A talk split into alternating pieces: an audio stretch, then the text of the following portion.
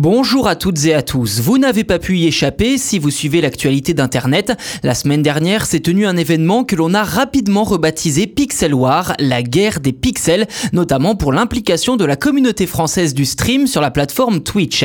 Si vous ne voyez pas de quoi il s'agit, pas de panique. Je vous propose de revivre les moments forts de l'événement dans cet épisode du point de vue français. Tout s'est déroulé sur le réseau social Reddit. Le 1er avril dernier, une immense page blanche apparaît dans un groupe intitulé Place.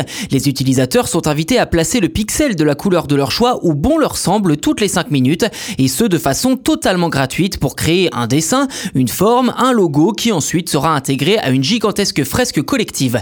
Si l'événement était initialement réservé à la communauté Reddit, ce qu'on appelle aujourd'hui la Pixel War ou la guerre des pixels en français a pris une toute autre ampleur grâce à Et notamment aux streamers français Kameto et Zerator. Leur objectif Créer une véritable œuvre d'art hommage à la France avec entre autres les effigies de Zinedine Zidane, Thomas Pesquet et les Daft Punk, la pyramide du Louvre également, un croissant, l'arc de triomphe ou encore deux œufs de dragon en référence au jeu vidéo Dofus, le tout sur fond d'un immense drapeau tricolore occupant une bonne partie de la zone inférieure gauche de la page en comparaison avec les autres contributions des internautes.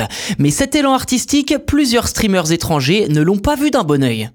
Forcément, l'espace s'est rapidement rempli au point que pour s'étendre davantage, il fallait empiéter sur le voisin. Enfin, surtout dans le coin inférieur gauche, là où étaient justement les Français, car sur le reste de la page, aucune tension spéciale à signaler. Alors que s'est-il passé concrètement? Côté français, le paroxysme de cet événement a eu lieu les 3 et 4 avril, quand un bras de fer s'est engagé avec une coalition de streamers espagnols et américains. Pour une raison encore obscure, ces derniers, emmenés par Ibai et Rubius, ne semblaient avoir qu'un seul but, détruire le pixel art français. C'est sans compter sur la solidarité française déjà éprouvée par le passé avec le Z-Event notamment, vous savez cet événement caritatif qui chaque année permet de lever plusieurs millions d'euros en faveur d'une association.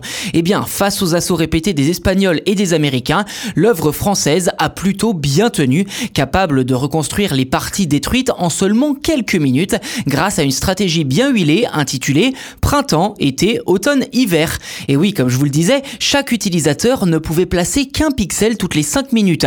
Alors, en divisant la communauté française en quatre groupes, Kameto et Zerator et bien sûr leurs amis pouvaient dès lors compter sur une force de frappe toujours aussi nombreuse toutes les 75 secondes. De quoi rendre fous leurs assaillants clamant à l'envie que les Français trichaient en employant des bots ou en français justement des robots informatiques paramétrés pour poser automatiquement les pixels. Malheureusement pour les Espagnols, ce sont plusieurs centaines de milliers d'internautes français qui se sont prêtés au jeu pour défendre la magnifique fresque initiée par Kameto et ses amis. Ce dernier s'est d'ailleurs montré très ferme, aucun compromis face à un adversaire optant pour la stratégie du mensonge et de la destruction. Sur YouTube, de nombreuses vidéos récapitulatives montrent l'ampleur de l'événement qui, plus qu'une simple fresque collaborative, aura été une formidable preuve de l'union d'Internet pour porter haut et fort les symboles de la France.